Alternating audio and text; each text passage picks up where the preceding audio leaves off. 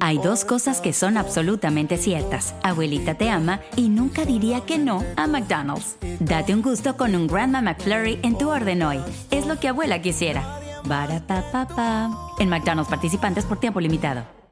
Aloha mamá. Sorry por responder hasta ahora. Estuve toda la tarde con mi unidad arreglando un helicóptero Black Hawk. Hawái es increíble. Luego te cuento más. Te quiero. Be All You Can Be, visitando goarmy.com diagonal español.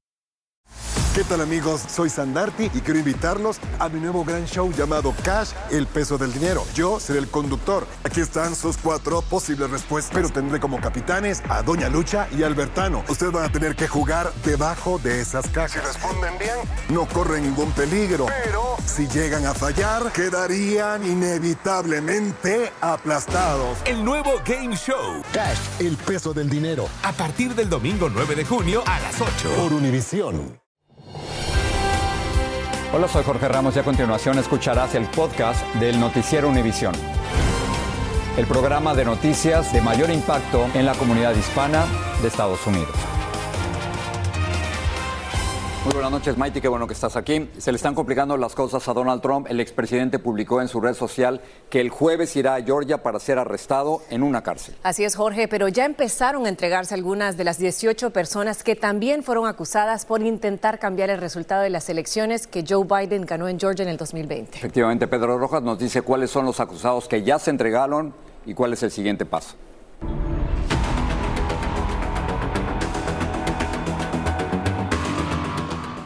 Comienzan a entregarse en la cárcel del condado Fulton las 18 personas que junto al expresidente Donald Trump enfrentan cargos por presuntamente intentar revertir la elección de 2020 en Georgia.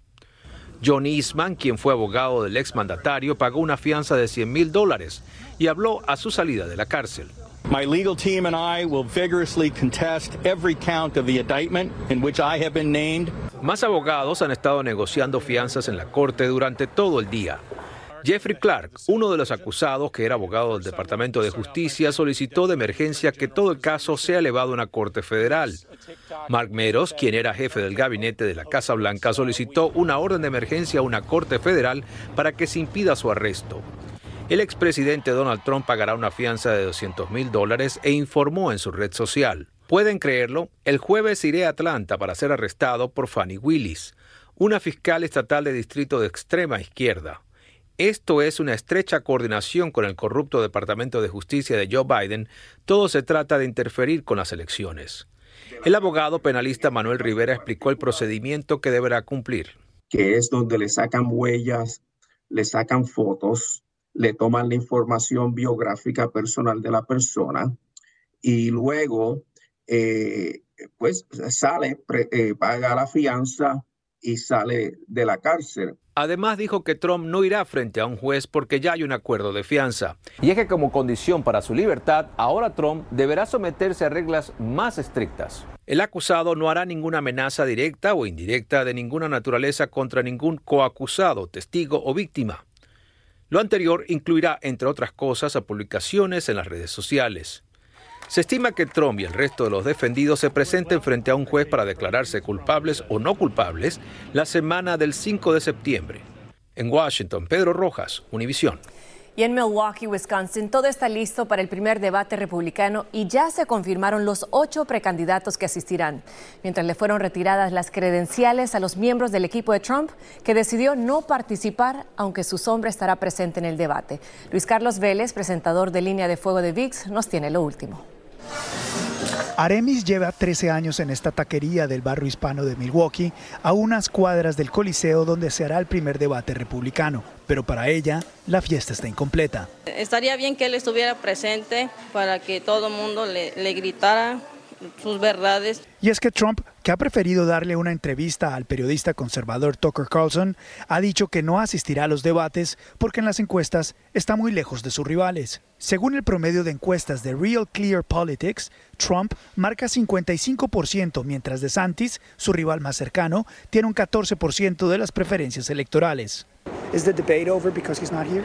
They're setting him up for a trap here. We've got Fox News, which has already named that they like uh, DeSantis. If you had the opportunity to talk to Mr. Trump about the next debate, which is going to be Fox and Univision, our station, would you tell them, hey, why wouldn't you go and talk to Hispanics in their station, in Univision?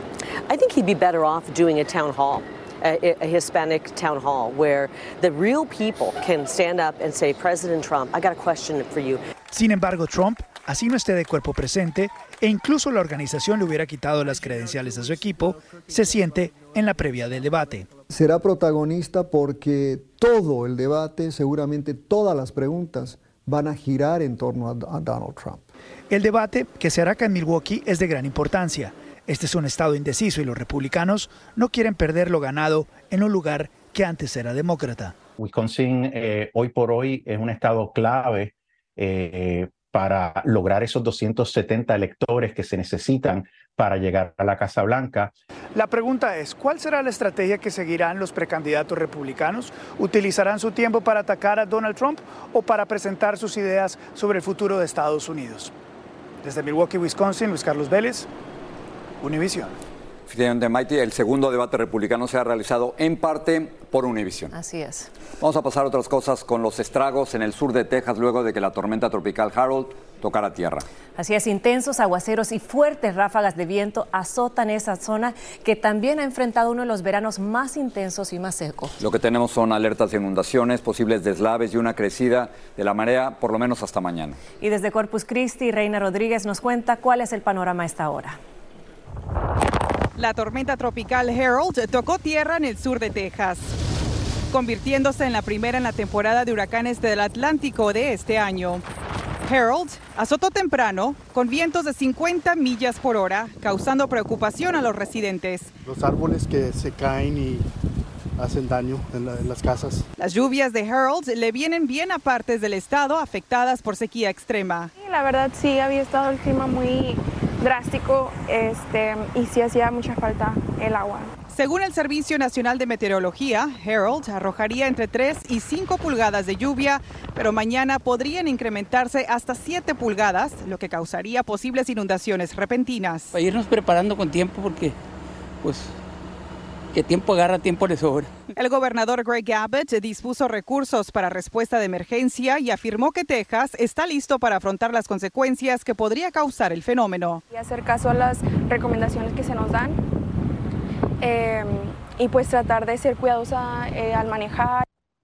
Y son ahora cuadrillas como las que se encuentran a mi espalda que se dedican a restablecer el servicio eléctrico en zonas afectadas por la tormenta Harold. En Corpus Christi, Reina Rodríguez, Univisión. Pues a tener mucho cuidado y mientras claro. los vientos de Harold preocupan a los tejanos, en República Dominicana, Jorge, crece la incertidumbre ante la inminente llegada de la tormenta Franklin. Nuestra meteoróloga Jessica Delgado nos explica qué podemos esperar de estas dos tormentas. Jessica, adelante. Así es, Jorge. Comenzamos con Harold porque tocó tierra hacia Padre Island, en Texas, como tormenta tropical. Actualmente ya es una depresión tropical. Cabe mencionar que es la primera tormenta con nombre que toca tierra en Texas en dos años. Ahora, ¿qué es lo que podemos ver? Vemos que en las últimas 12 horas Corpus Christi ha recibido 5.48 pulgadas de lluvia y en el mes lo que deben de recibir es 1.49 pulgadas. Así que estamos hablando de casi cinco veces más que el promedio, lo que ha caído en las últimas 12 horas. Si hablamos de vientos, vientos Loyola Beach de 67 millas por hora, Corpus Christi 62 millas por hora.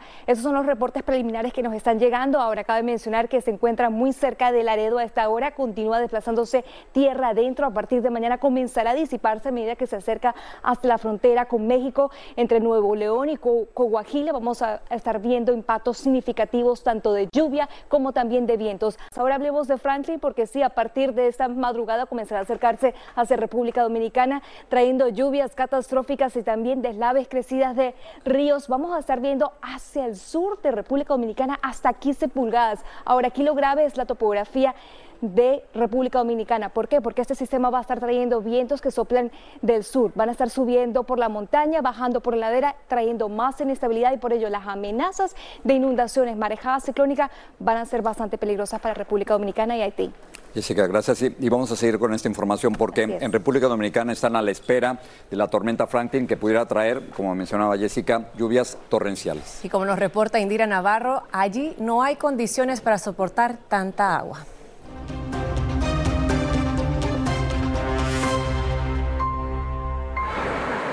Calles inundadas a causa de dos días de lluvias.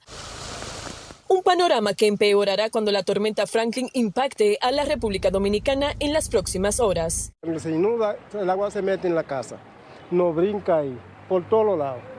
Eso siempre está lleno. Según las autoridades, el territorio dominicano está tan saturado de agua que hay poco suelo que pueda aguantar. No descuidarse. La milimetría de lluvia asociada a este evento es bastante fuerte y va a provocar inundaciones severas. Las inundaciones antes de Franklin preocuparon a Annette Rodríguez cuando se sintió atrapada por las aguas. Me afecta que el agua se acumule, porque si tengo que salir con una emergencia o que quiera salir, no importa, el agua está acumulada y me tengo que meter en, en, en el agua. Las labores están suspendidas, los vuelos cancelados, mientras los organismos de socorro tienen disponibles cientos de albergues para los posibles damnificados. Nos preocupa todo, porque estamos esperando una cantidad inmensa de agua y no aparecen ahora mismo los productos de primera necesidad. Hasta 15 pulgadas de lluvia se espera que caigan sobre el país, donde advierten sobre deslizamientos de tierra y crecidas de ríos. Prepararse para lo peor es el llamado que le hacen las autoridades a los ciudadanos debido a los estragos que podría causar el paso del fenómeno natural por el país. En Asua, República Dominicana, Indira Navarro, Univisión. Hay dos cosas que son absolutamente ciertas. Abuelita te ama y nunca diría que no a McDonald's. Date un gusto con un Grandma McFlurry en tu orden hoy. Es lo que abuela quisiera. Barapapapa. En McDonald's participantes por tiempo limitado. Llega a Univisión otra gran producción. Un golpe de suerte cambiará la vida de tres familias. Golpe de suerte, de lunes a viernes a las 8 por Univisión. Gracias por seguir con nosotros en el podcast del Noticiero Univisión. El intenso calor de este verano hizo que varias escuelas del área de Chicago retrasaran el inicio de las clases o pasaran a clases pero desde la casa. Y es que de las 13 escuelas de un distrito escolar, solo dos tienen aire acondicionado. El distrito trabaja para que todas las escuelas tengan esos equipos para el 2026. En los últimos 30 días se han batido en Estados Unidos más de 85 mil récords diarios de calor. Así lo reporta la Administración Nacional Oceánica y Atmosférica, que además espera que en esta semana se batirán al menos otros 445 récords diarios. La mayoría podrían ser en el centro y el este del país, por lo que más de 100 millones de personas están bajo alerta de calor. La policía de Whittier en California detuvo a un joven de 20 años como sospechoso del secuestro y asesinato de la joven Andrea Vázquez de 19 años. Ella falleció el pasado domingo. Cuando estaba con su novio, el sospechoso se acercó con su auto y comenzó a dispararles. Vamos con Romy de Frías con más información. Romy. Jorge, y bueno, todo esto inició como un tiroteo y terminó en un secuestro y ahora las autoridades nos han confirmado que han encontrado el cuerpo de la joven de 19 años, Andrea Vázquez, justamente en el terreno baldío del área de Moreno Valley, donde su familia la estuvo buscando día y noche desde el domingo cuando todo esto inició. Ella se encontraba en un parque con su novio y dice que un, automóvil se acercó a ellos, empezó a disparar. El joven fue en busca de ayuda y cuando regresó al lugar ya la joven de 19 años no estaba ahí. Desde entonces, tanto las autoridades como la familia estuvieron con la esperanza de poderla encontrar con vida y nosotros estuvimos aquí precisamente en el momento que los detectives llegaron a darle la mala noticia a la familia. Escuchemos las reacciones de los padres. Fue terrible saber esto, fue horrible. Y más pensar que, ¿cómo fue, cómo la encontraron? No es fácil no es fácil. Nos hacemos miles de preguntas y pues no encontramos respuestas. Nuestra niña era un ángel. Es un ángel. No merecía esto. No merecía eso.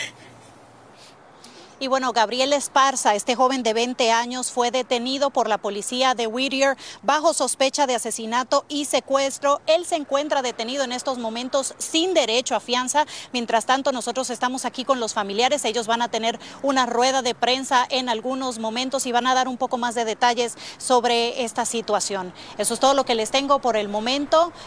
Regreso con ustedes al estudio, Jorge. Romy, gracias. Qué, qué, dura la reacción de los padres.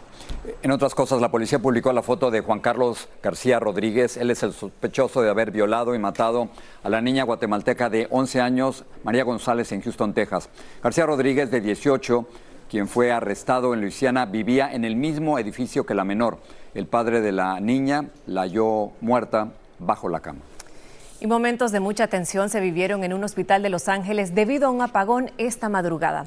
Decenas de pacientes, desde recién nacidos hasta ancianos, fueron evacuados mientras los alumbraban con linternas. Algunos tuvieron que bajar por las escaleras, mientras que los enfermos más graves pudieron ser llevados a otros hospitales. Socorro Cruz nos tiene más. La luz se fue repentinamente en la madrugada, obligando a evacuar a cientos de pacientes en el Hospital Adventista White White Memorial.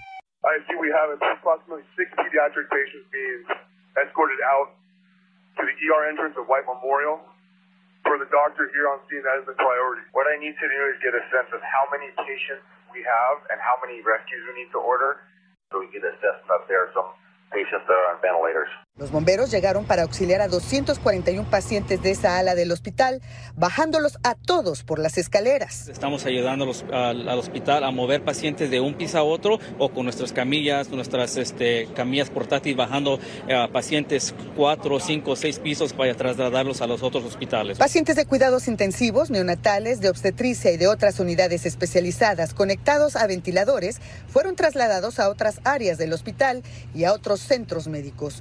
Una mujer dio a luz durante la evacuación. Gracias a la ayuda de una enfermera y una lámpara de baterías, la criatura nació sin complicaciones. En ese momento, cuando ella dio a luz, aseguramos que la mamá y el bebé estuvieran bien y estables y es cuando los transferimos a otro hospital. Según autoridades sanitarias, todos los pacientes están fuera de peligro. Pues de repente se apagó y ya no, ya no hay máquinas para que lo atiendan a uno.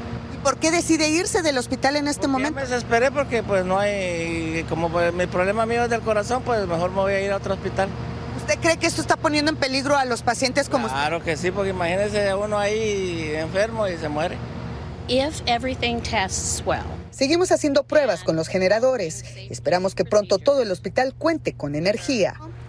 Aún se investiga qué fue lo que originó el apagón y por qué no funcionaron los tres generadores que proveen de energía al hospital. Por ahora se solicitó un generador de emergencia para que el nosocomio pueda continuar operando.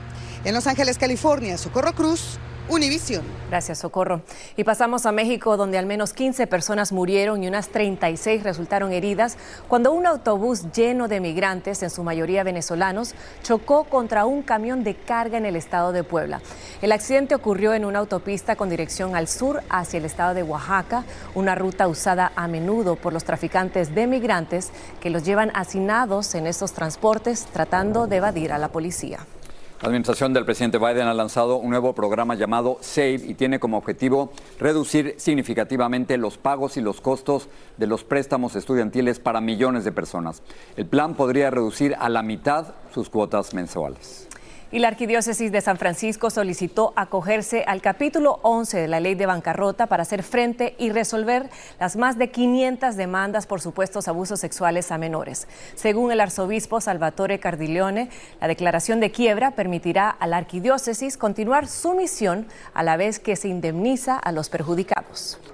El Departamento de Vehículos de California pidió a General Motors que retire inmediatamente algunos de sus robotaxis después de que dos taxis sin chofer estuvieron involucrados en choques, uno de ellos en contra de un camión de bomberos. Hace menos de dos semanas que los reguladores estatales votaron para permitir los taxis sin conductor de General Motors y de Google.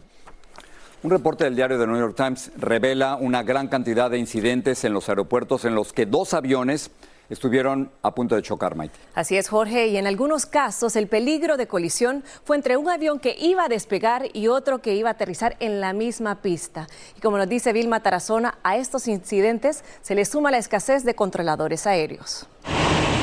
Cada vez que subimos a un avión y cerramos los ojos hay muchas cosas que suceden alrededor y no nos enteramos. Un análisis del New York Times sobre reportes voluntarios de pilotos y controladores aéreos encontró un alarmante patrón de incidentes de aviones a punto de chocar. Al menos 300 incidentes de ese tipo se reportaron el último año. Uno de ellos ocurrió en febrero de este año. Un controlador aéreo en Boston pidió a un piloto de Learjet que no despegara porque un avión de JetBlue estaba aterrizando en su camino.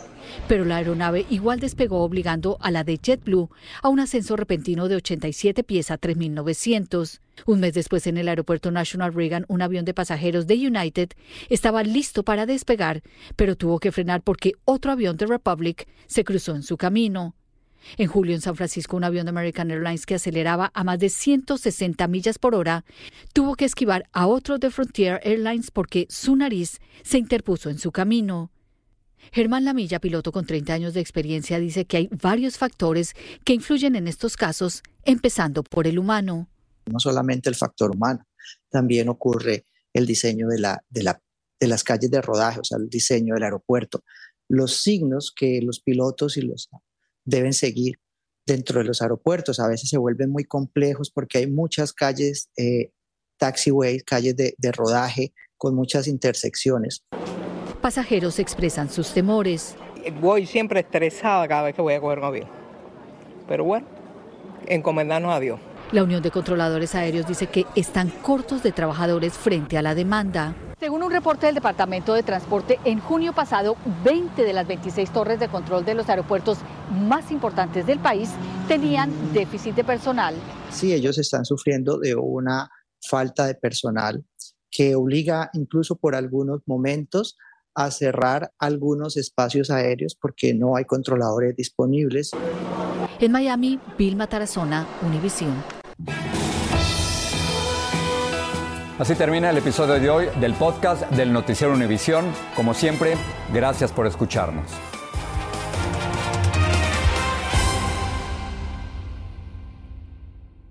Hay dos cosas que son absolutamente ciertas. Abuelita te ama y nunca diría que no a McDonald's. Date un gusto con un Grandma McFlurry en tu orden hoy. Es lo que abuela quisiera. En McDonald's participantes por tiempo limitado.